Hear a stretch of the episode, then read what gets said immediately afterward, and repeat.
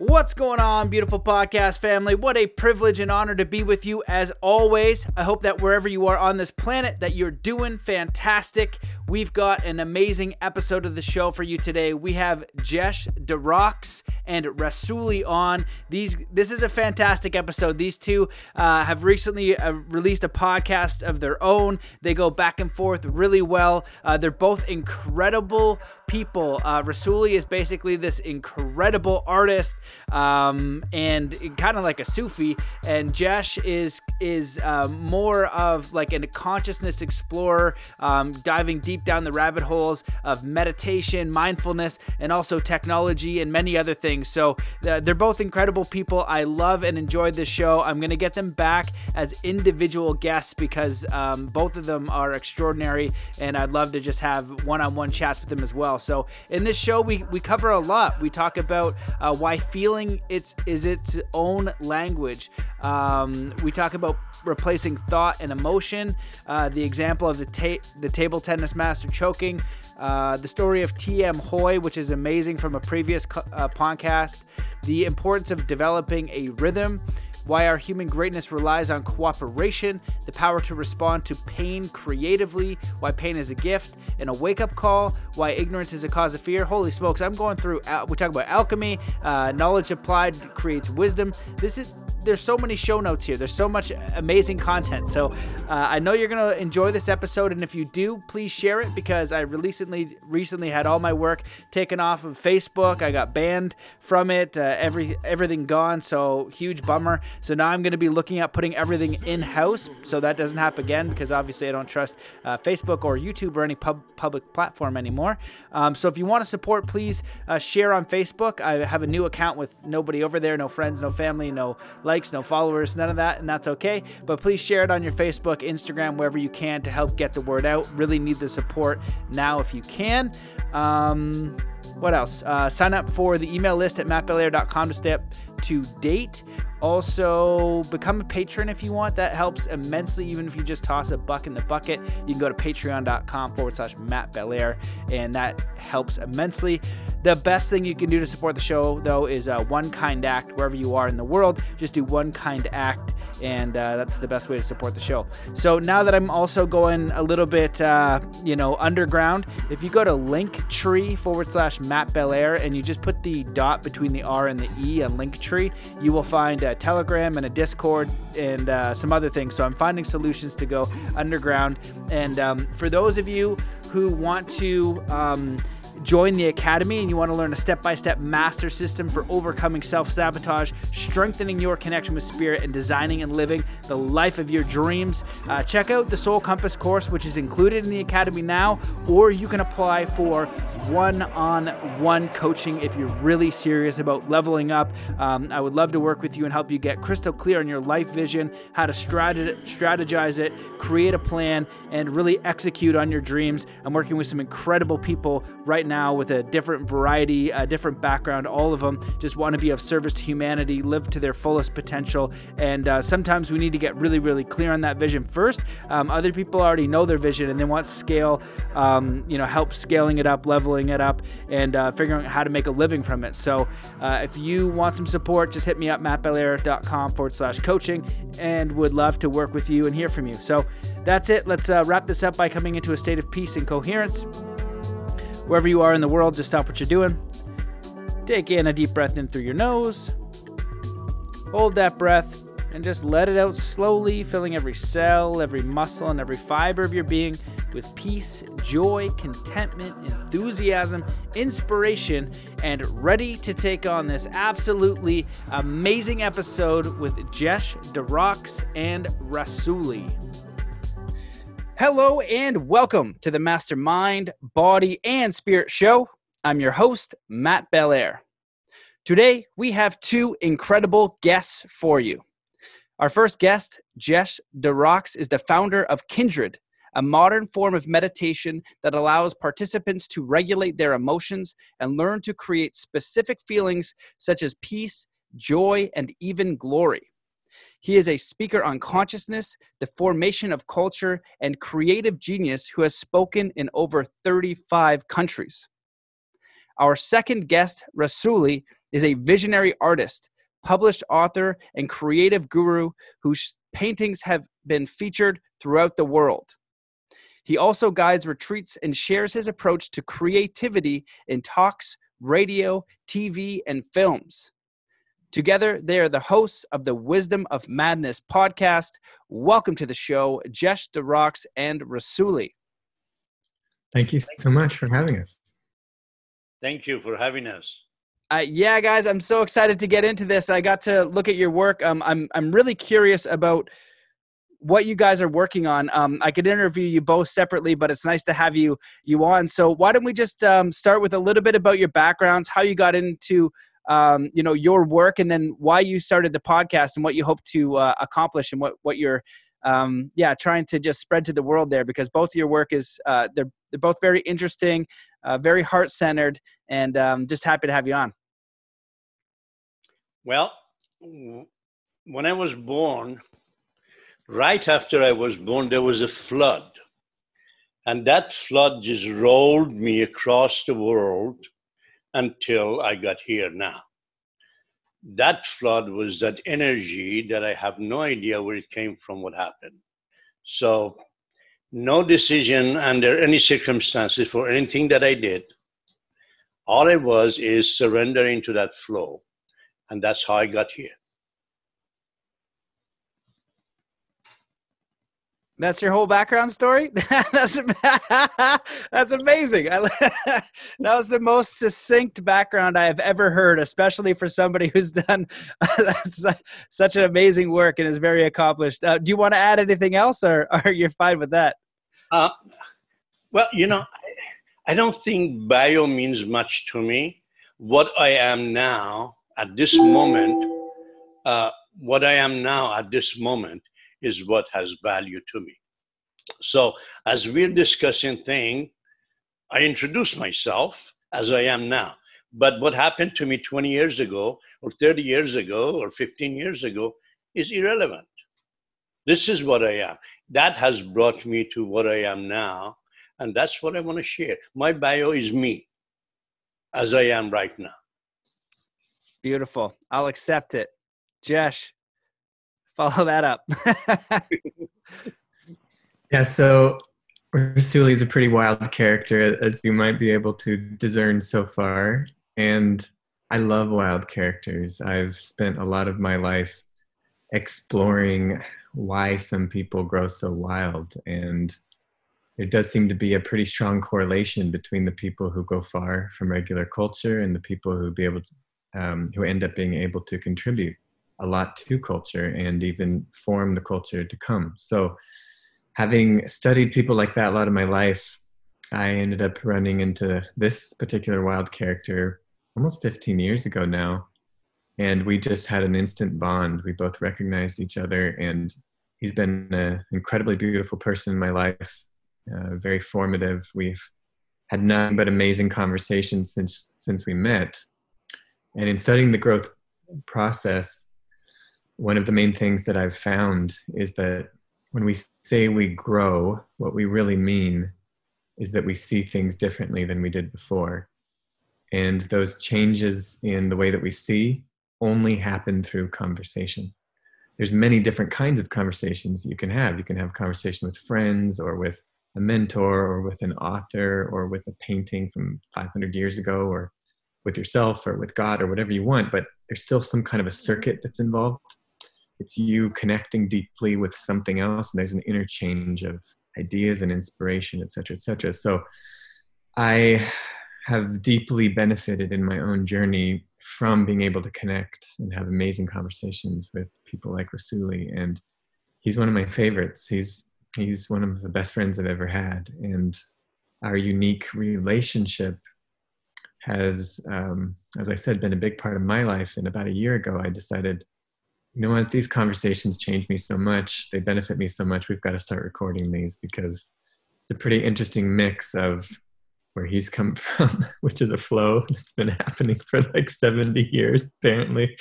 And then myself, who I describe it differently. And that's kind of the beauty of us is we really bring a lot of different aspects to the table, but we're really joined at the core, which is that we love life.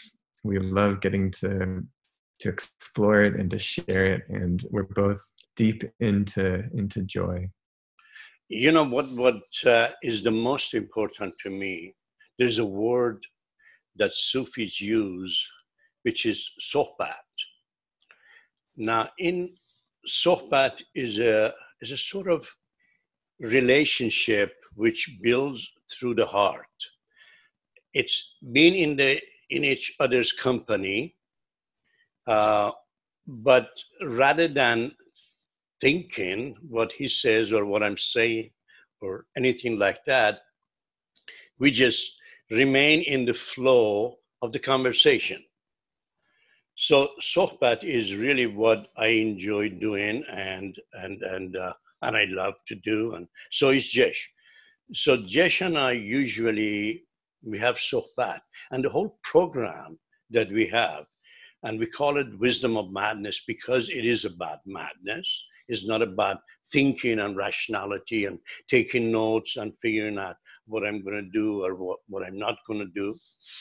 Uh, I wasn't even aware uh, until uh, Jesh woke me up uh, about 10 minutes ago to get me here for the conversation. And that is, this is what Sohbat is all about. It's being in the flow of each other's present. As you are in the flow of another person present that you're not challenging, you're not arguing, you're not discussing with, but you're just sharing heart with, things build up. And there is so much in the heart that we're not aware of that somebody else's connection with your heart uh, opens it up and allows it to be heard or, or somehow expressed. So that's the relationship that, that Jesh and I have. That's beautiful. You guys brought up a lot right there. And it's interesting you started the podcast because of that because that's why i started this a few years ago. I only had a couple friends i could really explore deeper questions with. Um, you know i really am curious about some of the bigger questions in life and you know what's what's possible? How do we live a good life? How do we connect to those feelings of um, joy peace miracles? What what is possible for an individual and also humanity? And so you guys are speaking a little bit about flow and um, your work revolves around creativity and expression. And my question my first question would be how do we get into states of peace and joy and actually be in them to live in them? Because the mind is constantly giving us reasons to get out of that. And you know we're not in states of joy and peace and love and compassion most of the time most people anyway. If you can be in those states more often that's a very beautiful thing. And then the second question that goes along with that is how are we able to do that in challenging times? You know rasuli you've lived a lot longer than we have and we're in some challenging times now but history has always had challenging times. And so my question with i always have with flow is the balance between flow and intention right? Like I always equate it to snowboarding, where if I want to perform a move that's very advanced, I need to intend to land that and, and put my will and direction. But once I've left the lip of the jump, once I'm flying through the air, it's almost the surrender piece. The same way to create when you create a piece in art or you or you move toward the podcast or you do something like that. So I see it as a balance and I'm curious if you guys could speak on that. Uh, see, the ingredient for creativity, ingredient for life is three things to be free, to love, and to surrender to the energy of the universe. If you have those three, you have a good life. And that good life means that you're living not in a way that other people has to- have told you to live, you're living the way that you want to live. And the way you want to live is to be free. If I'm not free, I cannot live the way I want to live. And I have to love what I'm doing. I have to love everything around me. And once I have been free and I love everything that is around me, I can surrender with joy to life. And this is the process, the ingredient that we need to have in order to have a joyful life, whether it is during the, you know, COVID-19 or whether it is just regular time. Uh, we need these ingredients, all three of them. You cannot have one without the other, and you have to have it in the same order. First, you have to be free, then, you have to love, and then at that time, you'll be able to surrender. Surrendering is the most difficult thing. Surrendering with joy, accepting the pain as much as you accepting the joy. That is a true surrender. So if if there's a pain and I say, "Oh God, why me? Why me? Why me?" That means I'm not surrendering. I'm not surrendering. So our conversations, Jesh and I usually get into these type of discussions where we can flow in life freely, when we can surrender to whatever, whatever is coming around us. I think from my particular take on it, one of the most important things I learned about those different states of mind you were referencing is that every single one of them is generated by our own mind and body. And even though that might seem obvious in a certain way, we don't usually act like that's obvious because we tend to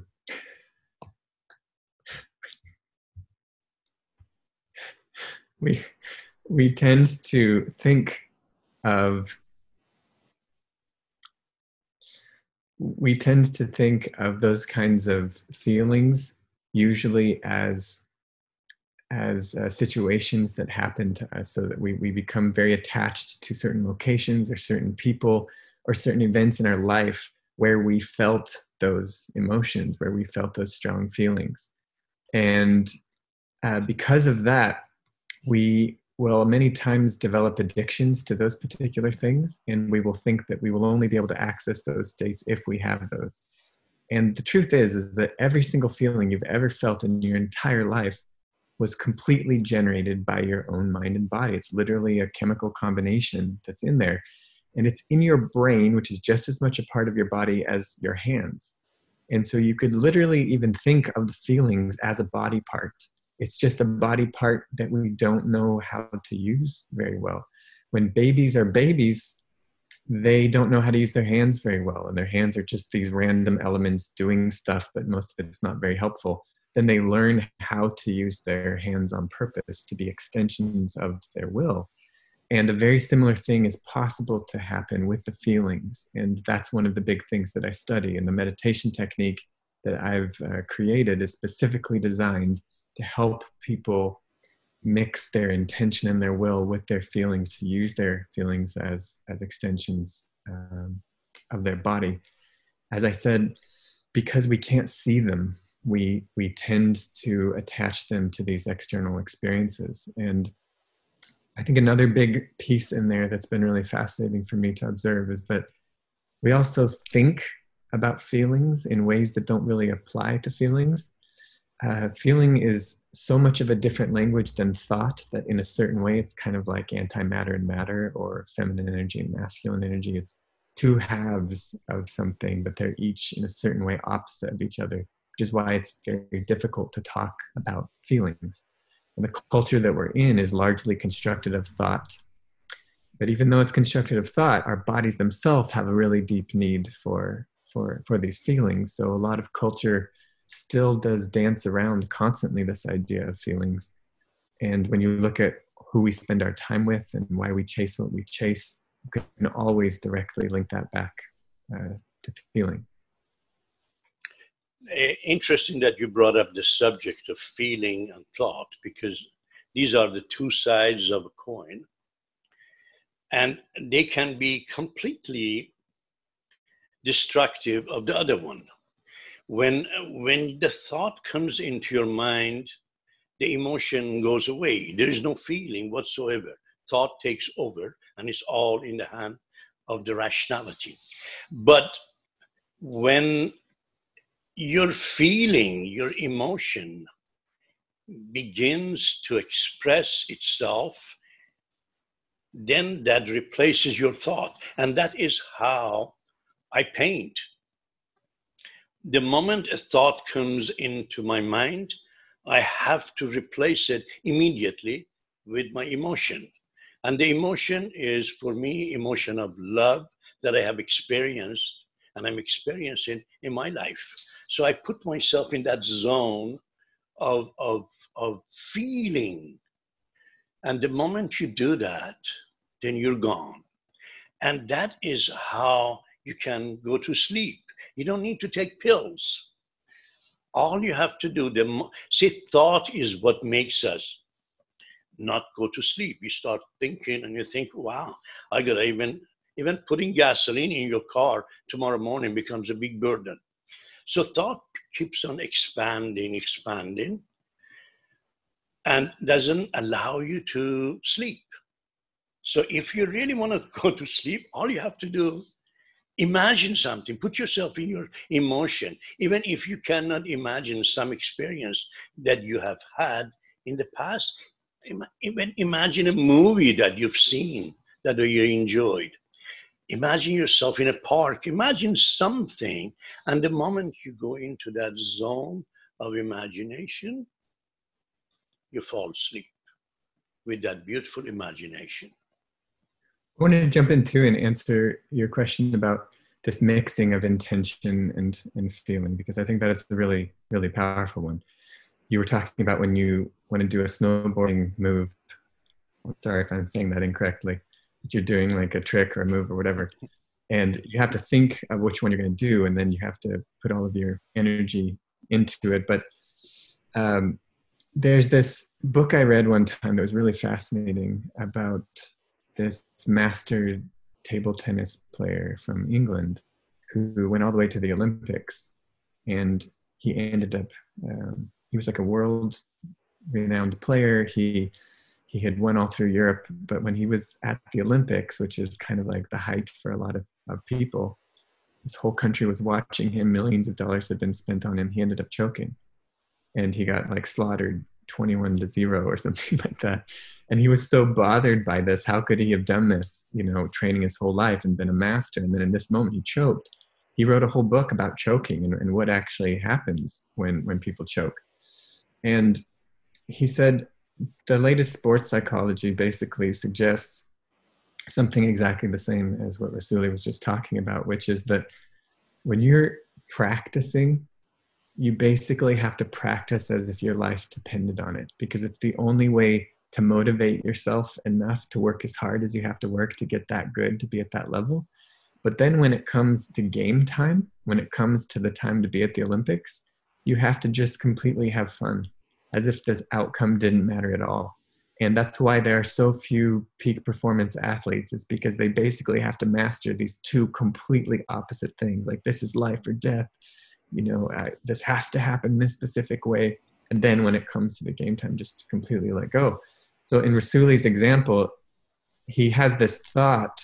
I mean, he might describe it differently, but from my point of view, he's got this this idea that he wants to paint if he was just all completely form as in his mythology flow as in his mythology he wouldn't even care about what the paintbrush was or where the cup was or anything he would just be an amorphous gas you know flowing through his house or whatever. So from my opinion i see a little bit of form there and i see that he has an idea at least that he, he wants to express this feeling in his heart through a paintbrush and through a canvas. And that to me would be like the intention that you're talking about. So to me the most powerful moments of life and even going into the zone like is a popular thing in sports uh, talk it's a mix not of just feeling and not of just thought but this union between those two opposites which creates this flow state so you have to have this structure of some kind of a, a form or else what are we even talking about but then having the flow inside of that form is really the element that starts to make that magical component between the two and I actually think, as I was saying, thought and feeling are those two opposites. You could also interchange those words for form and flow. And even the beautiful human body illustrates those two things. The skeleton is not sexy. Nobody would ever fall in love with a skeleton. It's the structure, it's the bones of it. But if you were to remove the skeletal structure from the sexiest person in the world, they would instantly become non sexy by anybody's imagination. They'd just be this big plop down there. So to me, thought is the bones, it is the structure, it is, is the form that's giving this a context, that's giving this some kind of a, a container. But that flow has to be in there. And I think the body illustrates that really beautifully. And I think all of the most beautiful moments of life also illustrate that. I would go so far as to say if we're not in balance in those particular moments, we're not really, really living. And that's why I say I study joy, because joy to me is the feeling that your body gives you. It's the sensor, it's the indicator that says you are in a balance of form and flow right now. Because when people are feeling joy, it's not just happiness. I'm sure you could attest to this, being somebody who's been in those peak performance states. It's not necessarily happy that you feel when you're rushing down that hill at a billion miles an hour headed towards this jump that could be the last thing you ever do it's, you probably wouldn't say i'm so happy right now. But there is this thrill of being alive where you're like this is why i was made. This this is so real.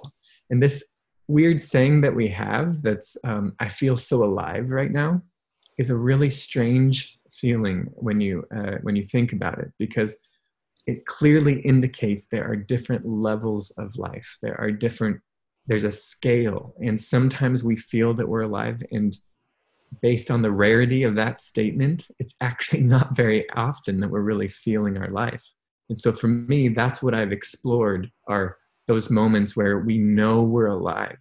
And those always happen in the balancing points of those two. You, you, well, let me chime in for one sec. I want you to get in here, but you, you guys both brought up such brilliant points and i love how you illustrated that. And you know i think with rasuli's art and his example uh, between flow is he learned the skills of painting and art right? And that's the bones. And then when he goes to express that he's in the feeling. And so if i say it's in basketball and i'm explaining it to a kid you learn how to take the free throw shot you clear your mind you intend it to go in but you want to generate the state and the the key for people choking too that illustration was fantastic but they put they go into the competition and they're in their head now. They're in their thoughts and not in states of being not in the yeah. present awareness and you need to come back to that present and that's the most powerful state you can be and so it is both worlds and that's what people need to understand. And um, i'd love for you guys to chime in but i wanted to give an example that um, came to my mind about freedom. You know how important is actual freedom? Because there's experiences in the world that are very challenging and I've heard about people going to jail and, and having awakenings. And there's this example that I, I had this guy on my podcast, TM Hoy, and he spent 16 years in a Bangkok prison. And he told this story about, uh, you know, he almost died several times, is intense. Uh, but he told this story about how he was on this uh, truck truck bed and, and there's this tribe that lives out in nowhere. And basically they were taking they were they were harming this tribe and this he had this tribesman and um he told him he's like hey he didn't understand english but he understood a little bit of thai so he can communicate. He said where are you going? He's like well you're going to go to a prison and, and you're going to be stuck there because they've kind of just taken you. And uh, he, he he had to tell him that and he was so sad that he had to tell him what was happening because he didn't understand what was going on and you could see it in his face. The tribe, I can't remember what tribe it was. I'll find the episode, but it's the one with TM Hoy, and he goes, he this immediate thing that happened was he was so sad that he had to deliver the message. So he wasn't sad about what was happening to him. He was sad for him feeling bad for delivering the news. And that's when uh, you know, the guy in the podcast, TM, he was just like his mind was blown his mind he's just like i couldn't I, I can't imagine there can be a state of being like that and so when i look at the world and, and we see some rights being restricted we look at history when people are opposing their will on another and taking away freedom and i get reminded of viktor frankl's book who you know went through the holocaust and he said uh, something along the lines that the last of the human freedoms is our um, is how we respond or our our right to choose. I'm going to find that properly, but you guys know what I'm talking about. And so that's what I think about freedom. And so if they do take yeah. your rights away, about like the people have gone to prison and had an awakening, or or society coming and taking that freedom away, um, can we still achieve those states? Does does the philosophy still apply? Because there are um, restrictive forces in this world, and ideally we want to move towards um, freedom. But when that happens, can this still apply? Okay.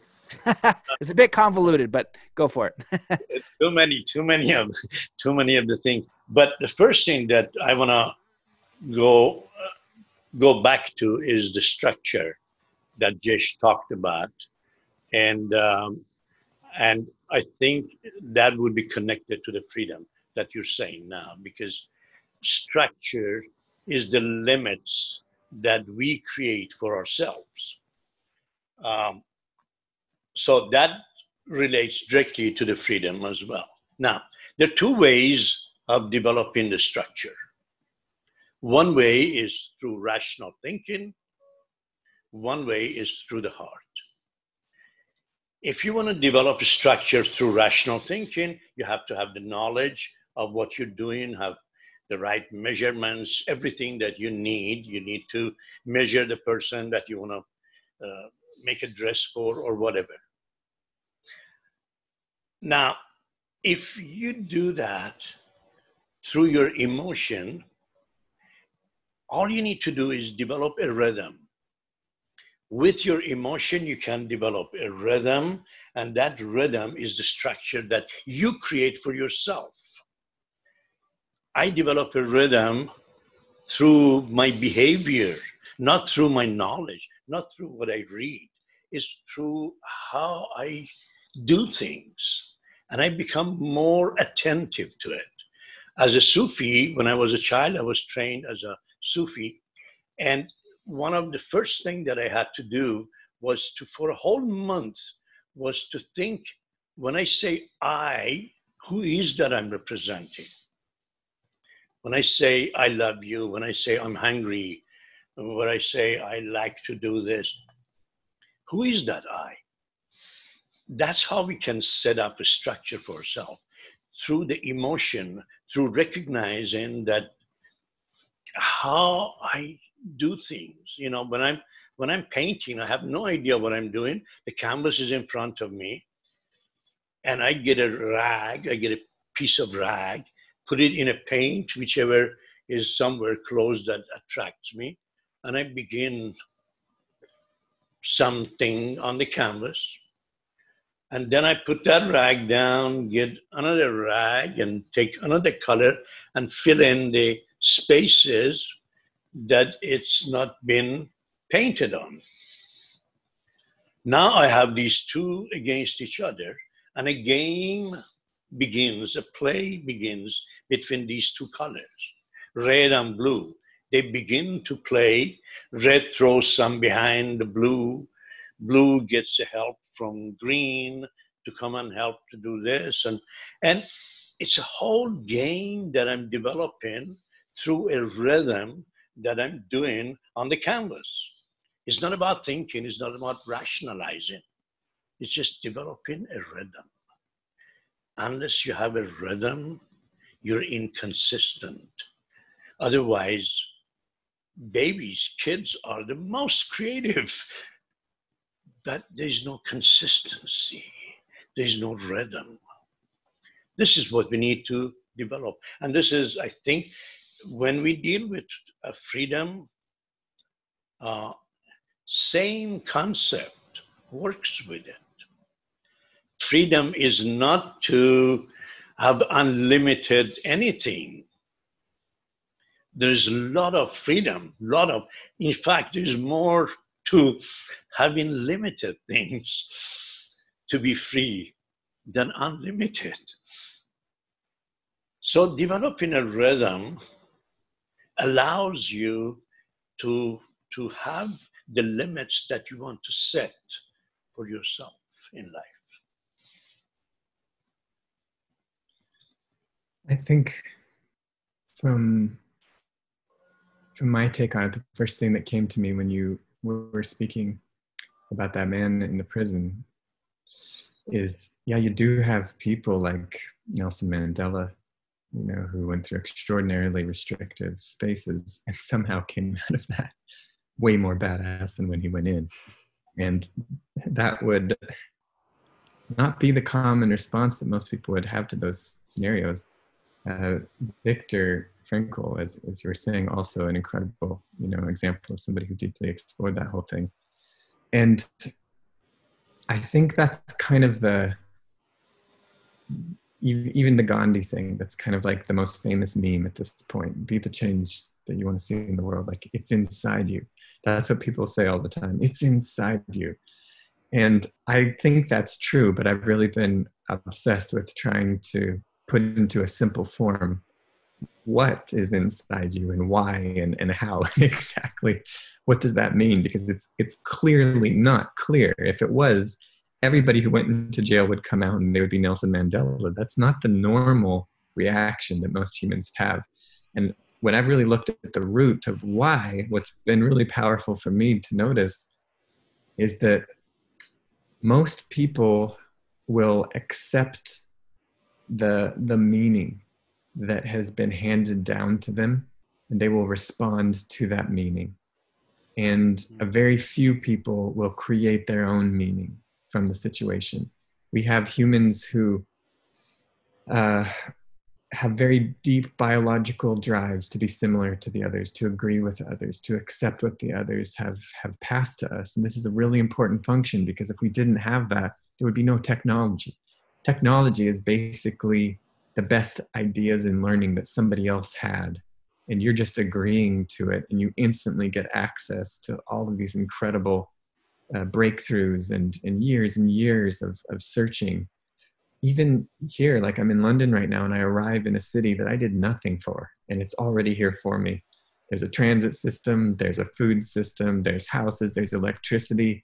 I walk into this house that i'm in and it's like well i'm alone no, I am not alone. I am literally surrounded by, by the genius ideas of thousands and thousands and thousands of people, let alone the people that are laboring just to make this massive machine work. So humans are very, very interconnected. It's, it's one of our most defining characteristics. You pit myself against a lion, I'm going to lose.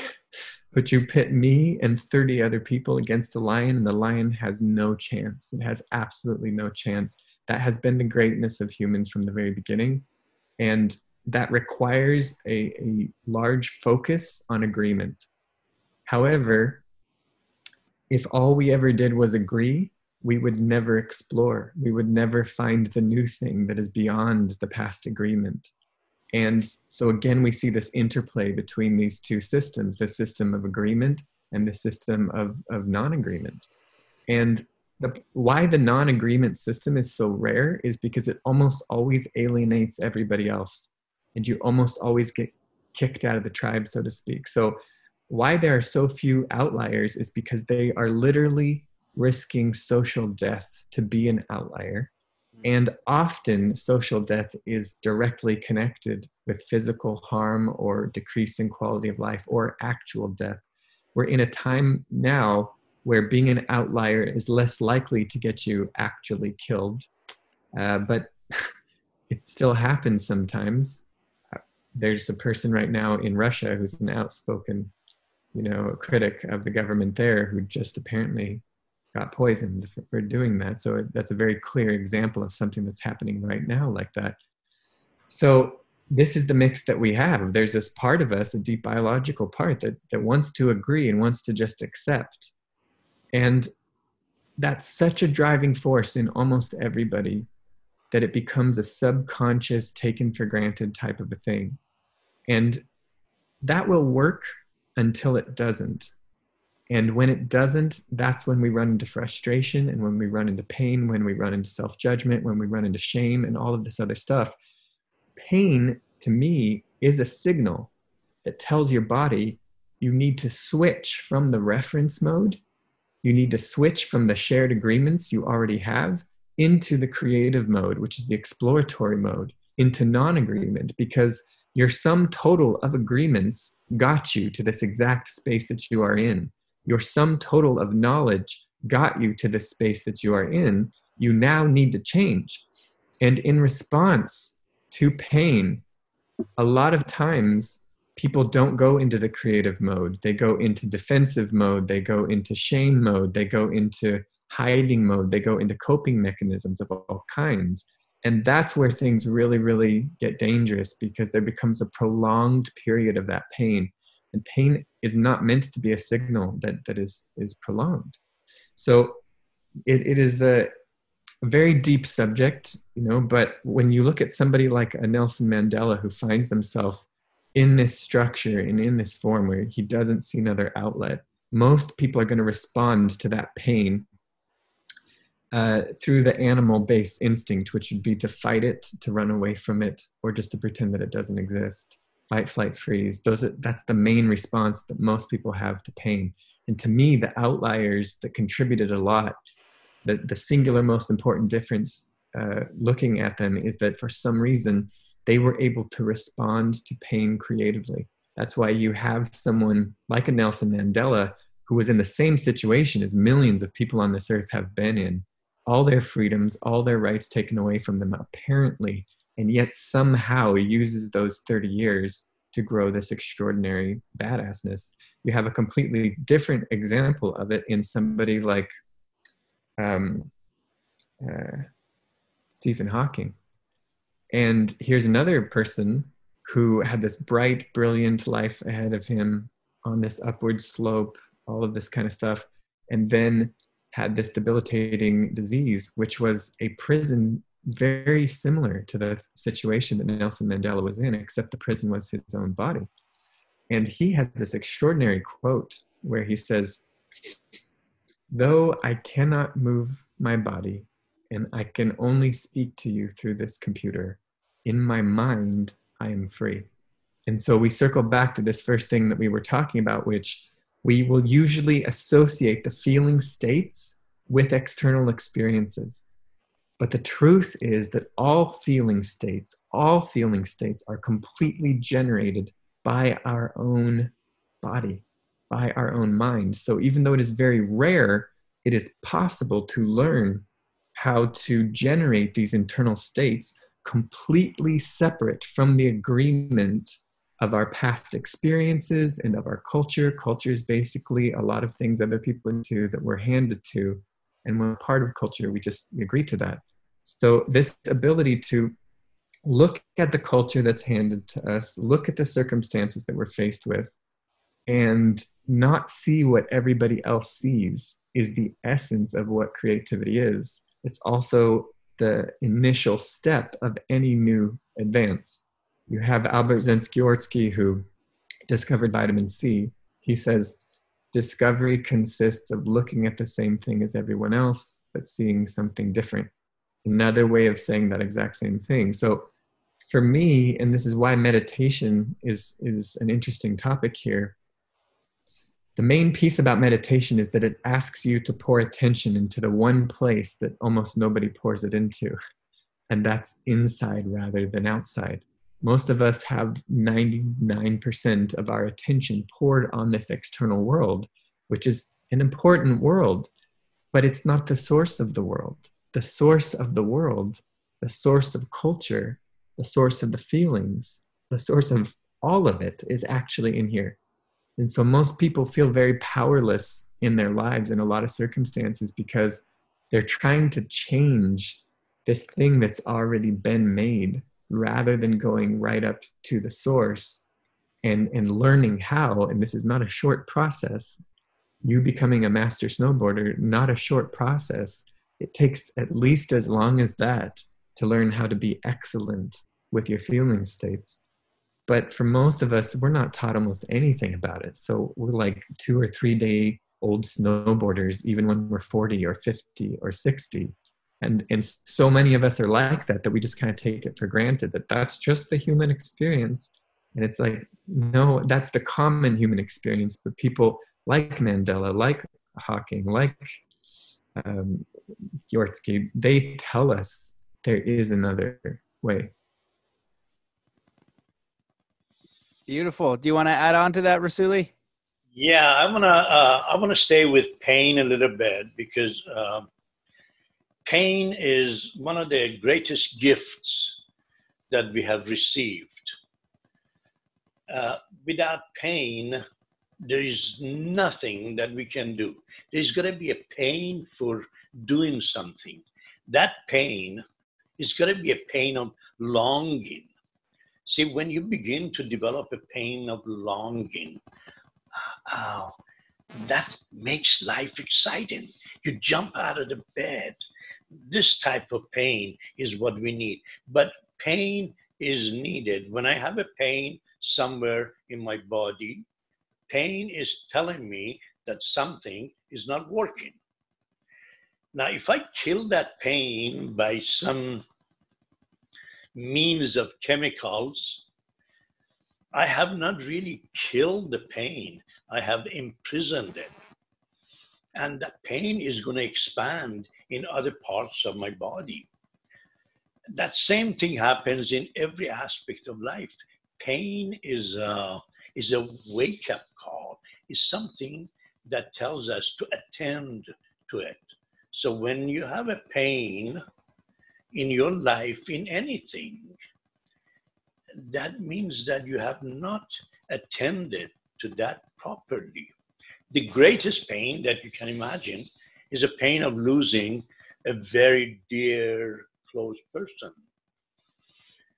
That pain is a big pain, but that pain also is telling you that instead of having lost your close the person that was so close to you, now you are in that person, or that person is in you. So you become that person, you behave like that person, and you don't miss the person anymore. That, that transformation takes place through pain. So pain of longing is, is the greatest thing we could have. But pain of grief is the worst thing because grief deals with what I've lost, what I've what I'm missing that I don't have anymore. But longing is a pain that tells you that this is what you're going to have to enjoy life. Longing is a pain that builds us up rather than grief that is a pain that is behind us and constantly puts us into a nostalgia, which is the biggest pain of our society. Because if you're lonely, we can somehow fill in your loneliness. And if, in, if you are in solitude, you live like I do, you're one with everything, with the whole universe. But when you are nostalgic, it's painful because you're living with the past. You're carrying your past with you. And that is a big burden.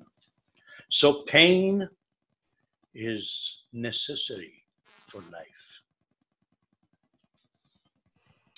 Wow. Well, you guys are definitely um, very deep, and I love it. Uh, just thinking about these concepts. What I would ask is when we look at the world and how it is and how it changes, um, I think fear is one of those big forces that limit what we're capable of uh, as individuals and as well as a culture. And I'm curious, what would you guys implement or change in the world to help create a civilization where we have peace, where we have freedom, where we have growth, where these states that many masters and, and teachers before us have told us about, you know, that there can be peace, there can be joy, there can be compassion. And from those states, uh, peace in communities arises naturally. You know, we have chaos and war and oppression and greed from power and yes. disconnection from self and the mm-hmm. environment and source. Because if you know everything you need is within you, you don't need to go rob your neighbor. You don't need to set up systems that harm. You don't need to limit the capacity of another pe- uh, person because you have a fear of competition. And so the question is, what do you guys, uh, how do, how would you guys suggest people deal with fear in their own lives? Because a lot of people don't want to be creative because they're afraid of, of being judged. And and or the second question would be what would you change or implement in the world so we can move toward a civilization with more peace harmony and cooperation okay just uh, can i can i go ahead with that one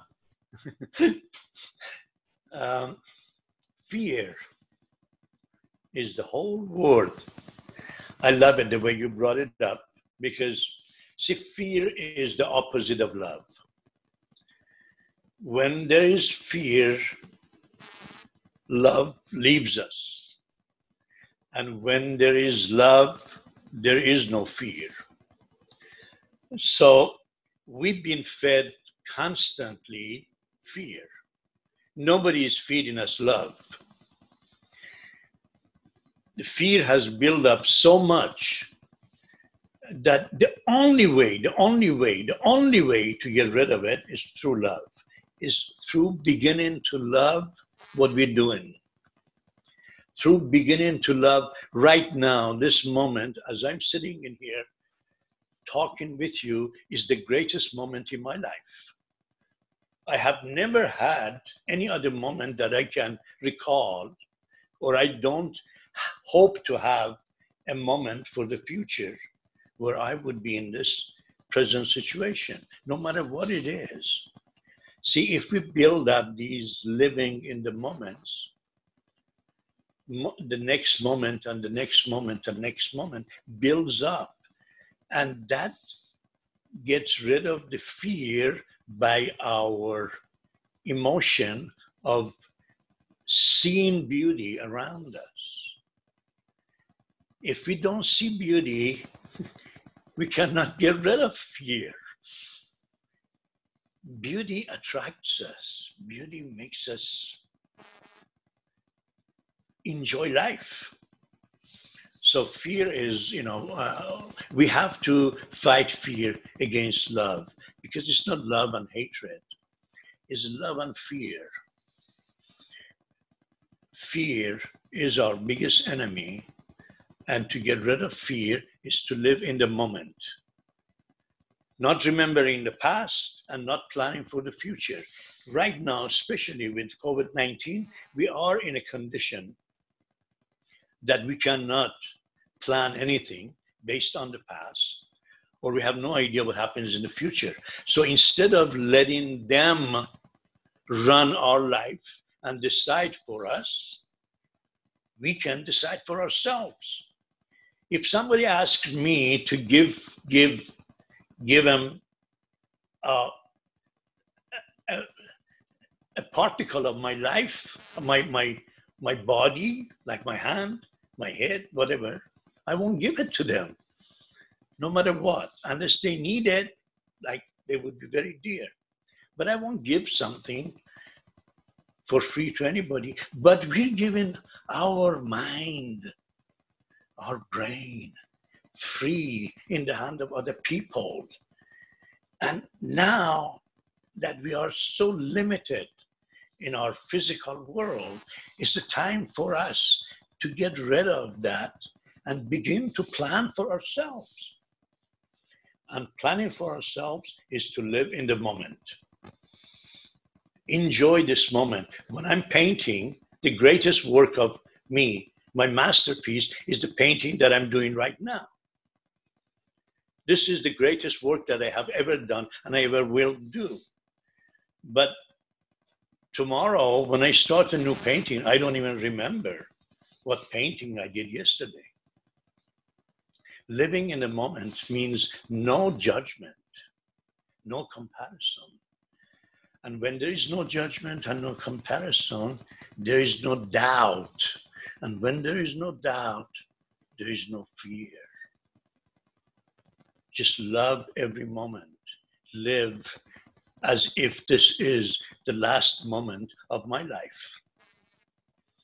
And when you live that moment, you take advantage of everything around you.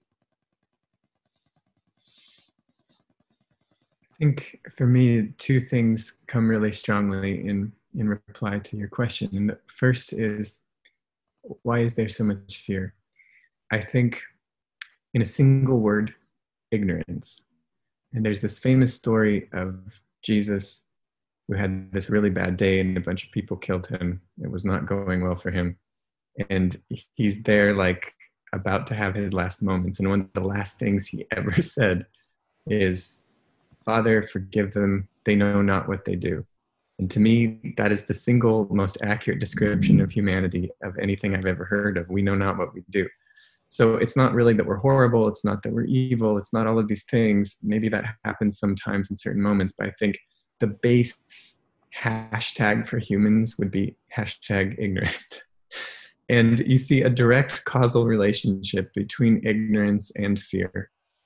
And you can even think to a time when you were a child, for instance, I was deathly afraid of the vacuum cleaner. Every time that vacuum cleaner came on, you know, it's a super loud sound. It has this powerful sucking thing at, at the end of it. And I was fascinated with it, but I was also terrified of it. And it's been a minute since I was terrified of vacuum cleaner.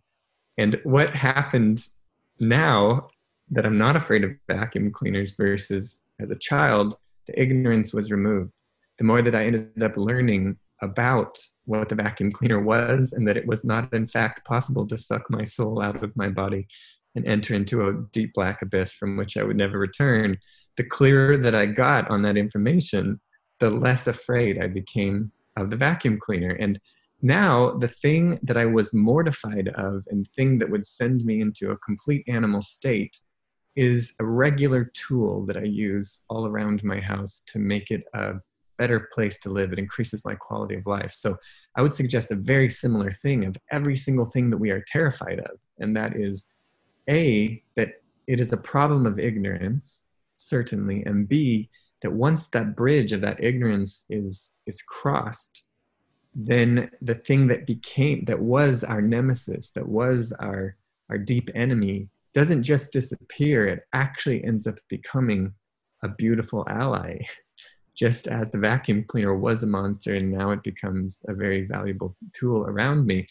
And that is, in fact, from my perspective, the very purpose of creativity. Creativity means to change one thing into another thing.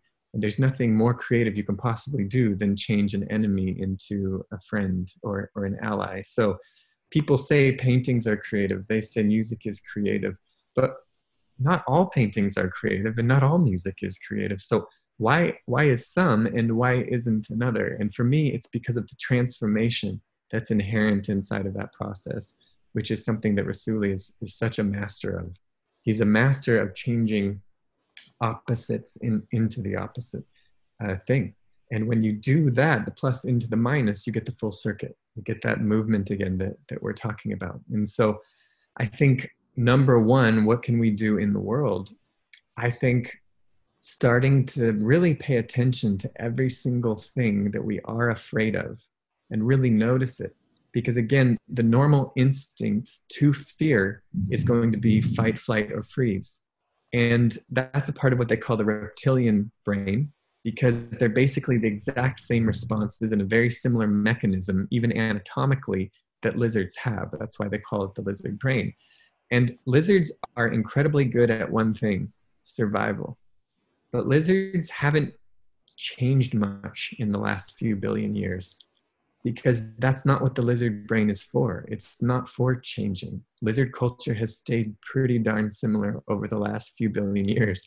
You don't see a lot of big advances coming from them. So, this ability that humans have to advance, to take advantage of 30 year prison sentences and come out of it with this stunningly different brain than anyone else had. That's not coming from lizard brain. It's coming from this other piece that is creative.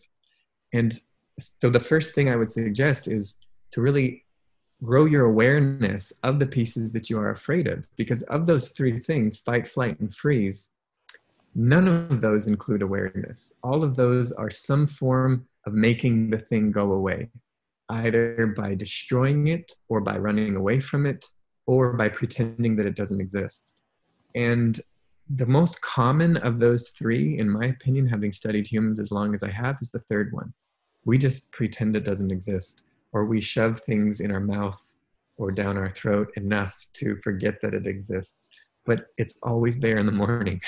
that's that's the problem is once that pretending to it to not be there is done it, we still have to deal with it and even you could say well fighting it is perhaps a superior thing because then at least it's destroyed even when you're successful at fighting it if you do destroy the enemy you don't get a friend so it's actually a much more powerful thing to learn how to befriend these things that we fear and turn them into tools taking this vacuum cleaner example that i was saying if I had gotten to a point in my life as like a six or seven year old where I wanted to overcome my fear of the vacuum cleaner, and one time while my parents were sleeping in the middle of the night, I came out with a hammer and I just bashed the heck out of that vacuum cleaner.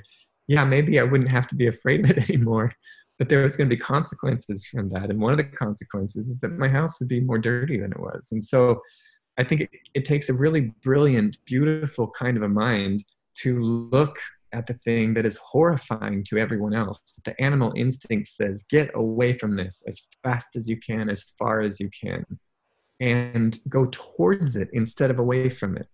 And that is fighting the reptilian instinct. And most people are so controlled by those base instincts that they don't even know they're making that decision.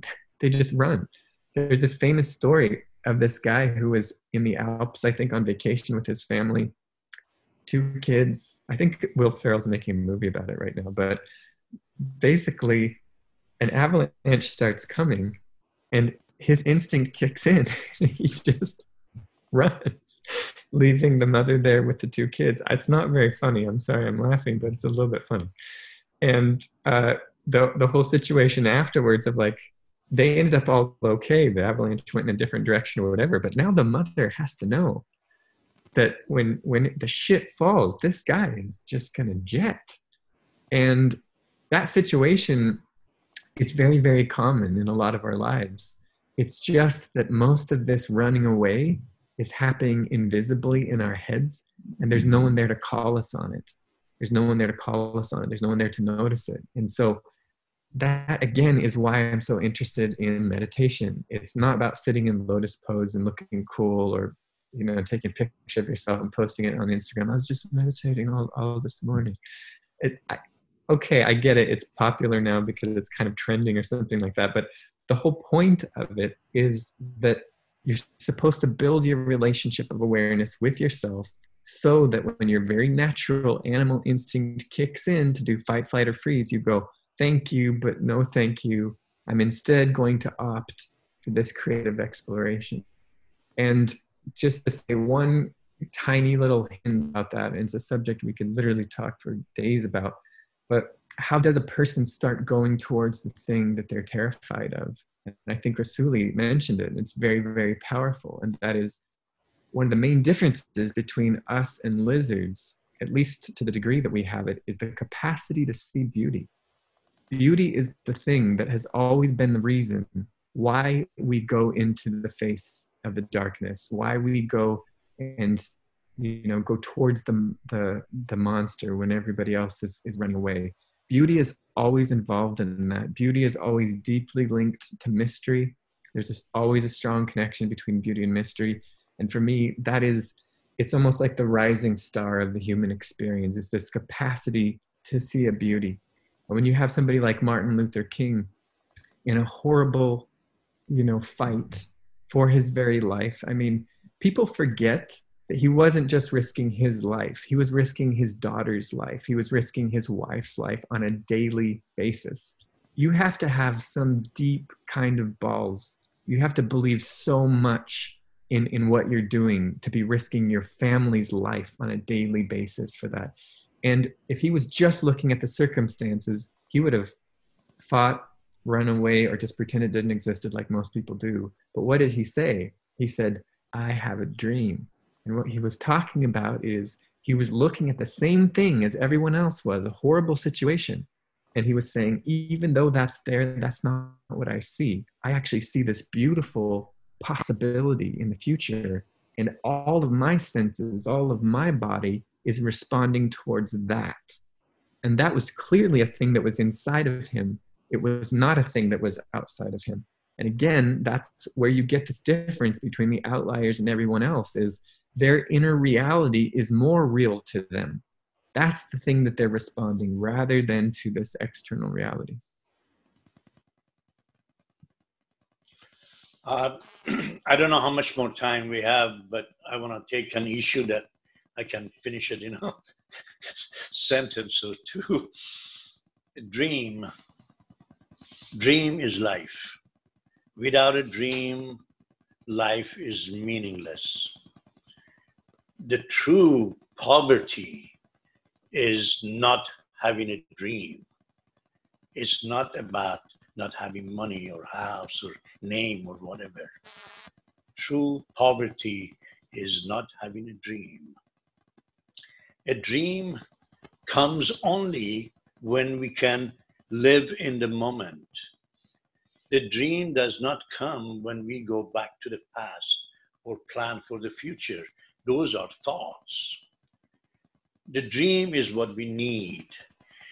Don't repeat yesterday's thoughts as you've been repeating for, I don't know, we've been repeating. A thought comes on 80, probably 80% of a thought is repetition of yesterday's thought or, or, or thought in the past. But dream is something that we need and we live with it. So dream on. Beautiful. You guys shared so many points there that I, I'd love to discuss. I'll just kind of wrap it up um, as succinctly as I can. I'm just reminded, I think one of the really crucial things Rassouli said was uh, giving our minds away to fear. You know, one of the acronyms is false evidence appearing real. And we are giving our attention, which is the most powerful thing that we've t- been touching on, our attention and our awareness outside, and it is disempowering us it is disconnecting us from our own source our own power and yes.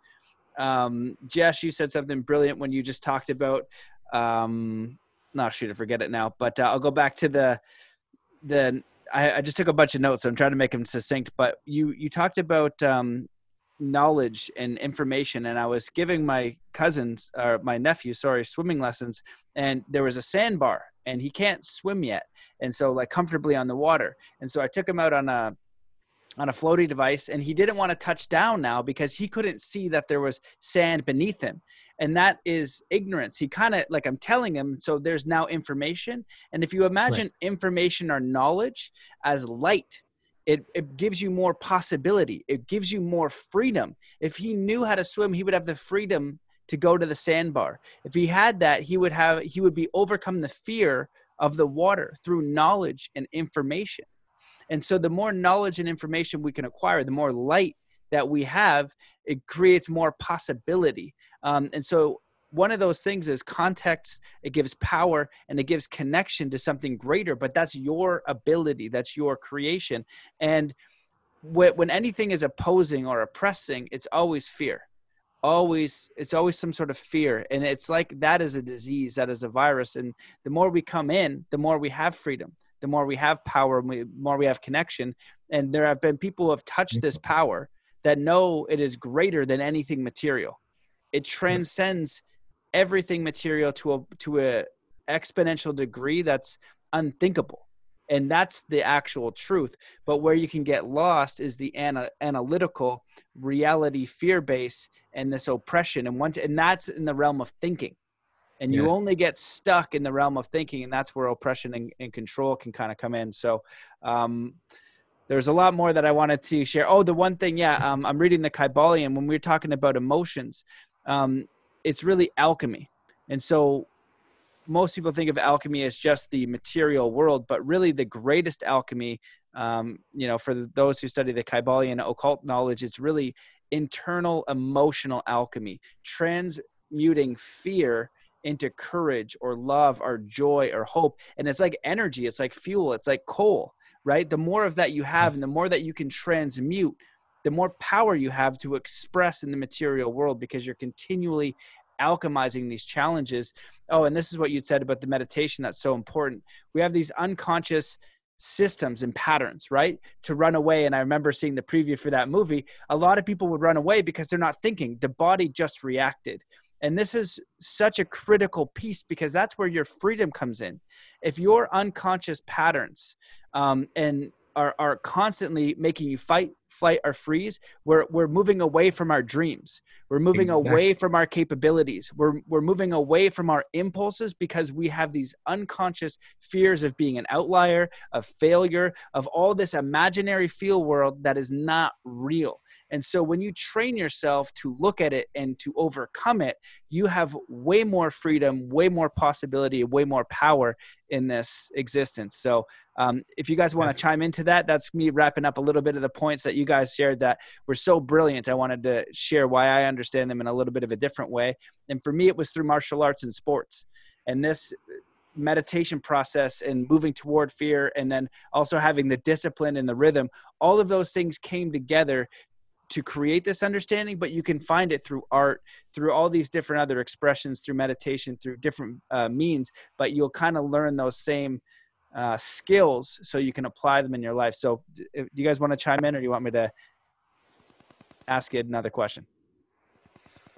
Uh, I would I would continue your conversation by adding that knowledge is great to gain, but knowledge has to be used.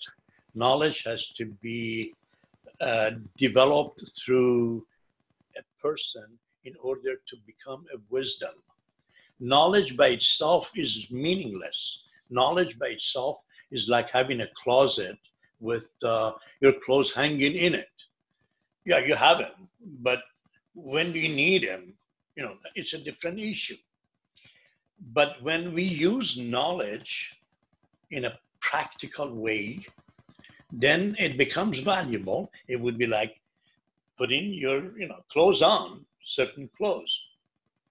So what we are missing in our society more than anything else, we have, see, we have gymnasiums for developing our physical body, but we don't have places where we can develop our mental being which is really us.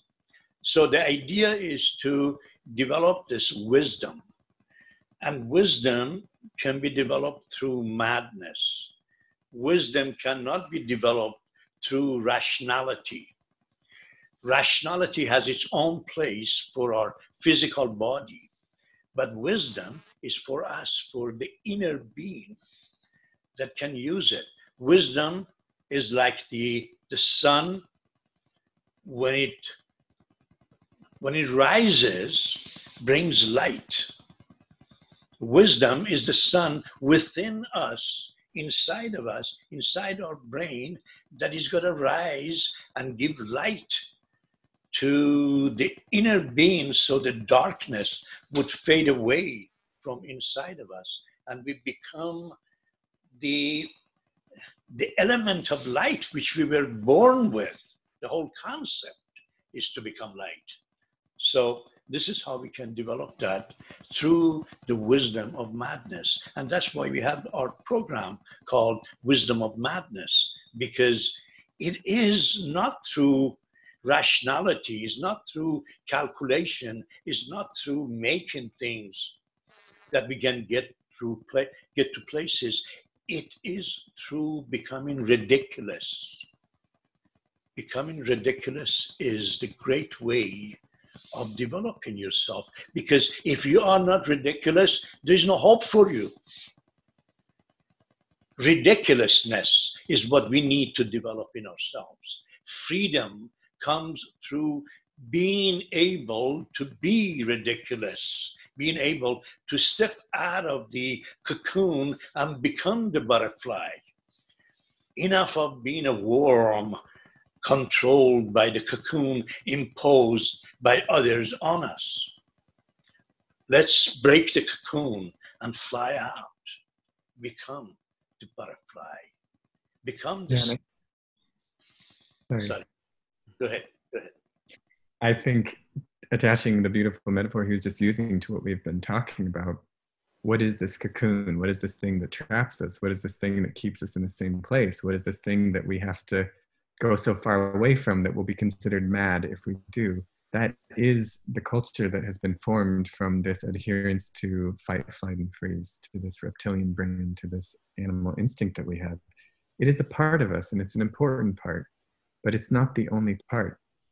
It's not the only piece of us. And I really believe that the deep invitation of being a human is getting to really find out what all your pieces are and what they do and playing with different mixes of all of them. And this whole idea of of madness that uh, we're referencing in this idea of the wisdom of madness is the unknown the chaos what might be. Everything that ends up being form always starts that way. And you talk about alchemy it's an amazing, amazing conversation to have. And what really is a human more than this incredible instrument that takes some things from over there and mixes them together and makes another thing over there? I mean, you look at everything that we do, and that's basically what we do. We are the great rearrangers. We have been rearranging shit since we were, you know, one. and we never really really stop in some ways but as i said the, the great challenge is to, to use that powerful gift in service to our base animal instincts or to use that in service to this great mysterious dream of what might be possible. And it, it goes back to this old thing of choose this day who you will serve you know and there's a lot of different names that have been given to both of those dualities in a lot of different cultures. But for me the clear invitation is you're serving the past you're serving death in a certain kind of a way you're serving what has been or you're you're into what might be you're into the, the bigness and the mystery of the, of the unknown. And Rassouli and I in our own ways are both deep deep students and explorers of that mystery. And for all of our differences we have that in very very very much common. We just we love the mysteries. We love exploring them. We love swimming in them. And that's a skill that both of us have learned to get better at over the great you know uh, over the span of our lives. And i think that you know going back to this thing of fear overcoming fear facing fear all of that is a skill. It is a skill that requires practice just like any other thing. And as you said really well, Matt, learning that skill up opening up a whole bunch of possibilities for you. It, it makes you more free. It gives you more options and choices in your life. So it's an incredibly valuable skill. You could say maybe the most valuable of all skills to have is to learn how to be free. Beautiful. This has been amazing, guys. I've enjoyed this discussion. Thank you. Very much. I, I, I, try to think about a, a, nicer way to put that, but it's been an extraordinary discussion. Um, I really love your e- insights. You guys definitely are masters in your own right. Uh, what I'll leave it with is there anything that you guys wish that we had talked about or you'd like to touch on before we um, end the first one? Jesh? I just want to say I think it's really cool that you've devoted your time and your energy to doing this. And I, I love that the earlier part of your life the earlier part of your life you were focused in the direction that you were and you went so far in that. And now you've taken that exact same energy and you're putting it into a completely new form that in is a very generous form because as you're helping yourself you're also helping so many other people. And i just really want to commend you for that. I think it's really really beautiful and it illustrates what we're talking about with this transmutation it's it's awesome. Thank you for having us. Well, I appreciate that too. And where where can people find you as well if they want to check out more of your work? I'm in a small flat in London right now. No, I'm just kidding. this is the address. uh, well, we're both on Instagram. Uh, we're both on Instagram. I'm on Jesh Rocks, and uh, Rassouli is on what's your Instagram? Is it Rassouli dot Rassouli Art? Is that it? Yeah, Rassouli Art. Yeah, R A S S O U L I Art. A R T. Yeah, both of us have sites as well. If, if you just uh, you know Google Rassouli R A S S O U L I, you'll get to my sites, my books, my paintings, whatever. Rassouli, R A S S O U L I. And all those interpretive dances that you do, also, right? There's a lot of videos of that. Yes, definitely. Uh, Rassouli, what did you wanted? Uh, anything that you wanted to chat about or finish up with? Um, if I start, then it's going to be another hour. But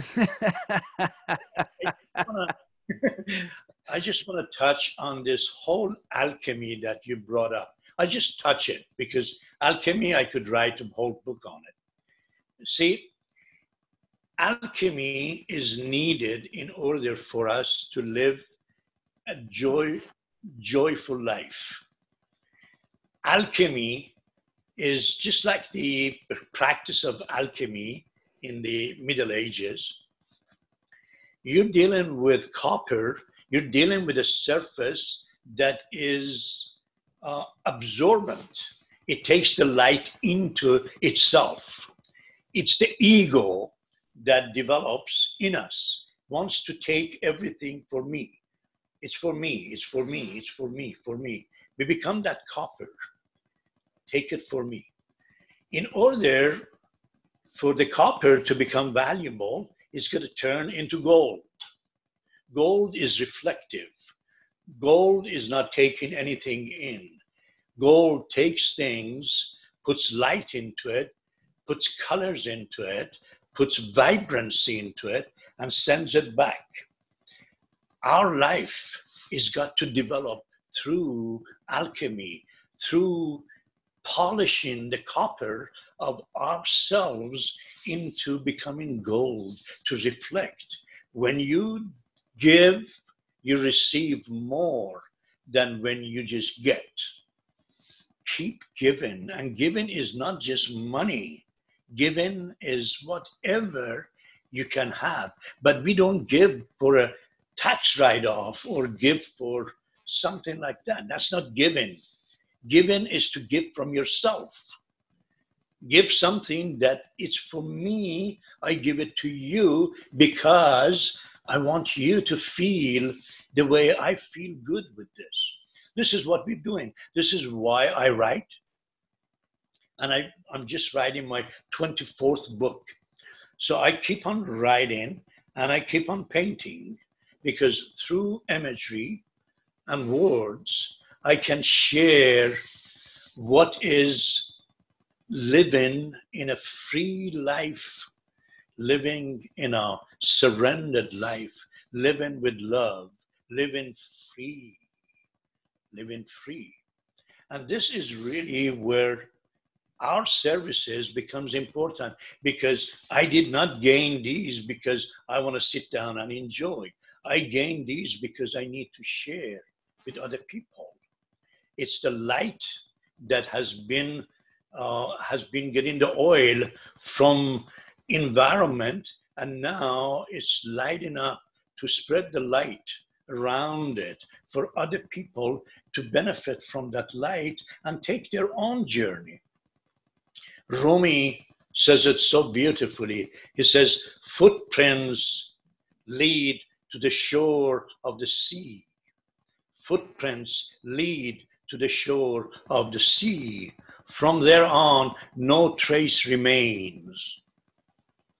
What we are doing is through having taken the steps, we are sharing the footprints with you, with, with the world, with whatever we can in order to get them, to get you to the sea. From there, you're on your own at that point is when you are capable of, of expressing your emotion. And when you express your emotion through rhythm, you have created masterpiece. That's the work of art, having rhythm, emotion, and expression. And this is how we can change our life to be a work of art not just paint the work of art. Be it, live it. And to live it is to follow the wisdom of madness. Beautiful. Well done, Julie. Amazing. Oh, that's amazing. I was waiting for the Rumi quote to come in. So you remind me a little bit in the way you speak. So obviously you're doing something right. Thank you guys so much for coming on the show. I appreciate what you're doing. I appreciate your work in the world. And uh, yeah, maybe we can do this again sometime. So thank you guys very much for being here. Thank you so much. Thank you. See you guys. Thanks for watching. There you have it, ladies and gentlemen. The absolutely incredible Jesh Rocks and Rassouli. These guys were amazing. I really enjoyed this conversation. If you want to support, I got deleted from Facebook. All my work, it's gone. So uh, it's up to you guys to share it, uh, leave a review in iTunes, become a patron, support the show if you enjoy it however you can. It would really mean a lot, and it's super, super helpful if you do. Uh, consider joining the Academy, and if you want to do some one on one coaching, just to apply for that at mattbelair.com forward slash coaching. But lots of stuff over there to help you really just get crystal clear on your life purpose, how to design and strategize that. So, how to come up with a clear plan to make it happen and how to execute on it mentally, emotionally, and spiritually as far as peak performance and manifestation goes. So, if you want some support with that, uh, mattbelair.com, you're going to find all that kind of stuff. Uh, go to linktree forward slash Matt Belair because I'm going to have to go a little bit underground with my stuff, I think, or at least put it all in house. So, I'm looking at doing that now. All the YouTubes, all the all the uh, podcasts, because obviously um, they can just take it away in a in a heartbeat. All that work, five years of work, just gone. Huge bummer. So that's it. Um, and remember, the best way to support the show is one kind act in the world today. So thank you so much for listening to this show. All of my love, appreciation, and well wishes to you wherever you are. And let's come to a state of peace and coherence before we close this out. Wherever you are in the world, just stop what you're doing. Take in a deep breath in through your nose. Hold that breath and just let it out slowly, filling every cell, muscle, and fiber of your being with peace, joy, contentment, enthusiasm, and ready to take on the rest of the day. So, thank you so much for listening. We'll see you in the next episode.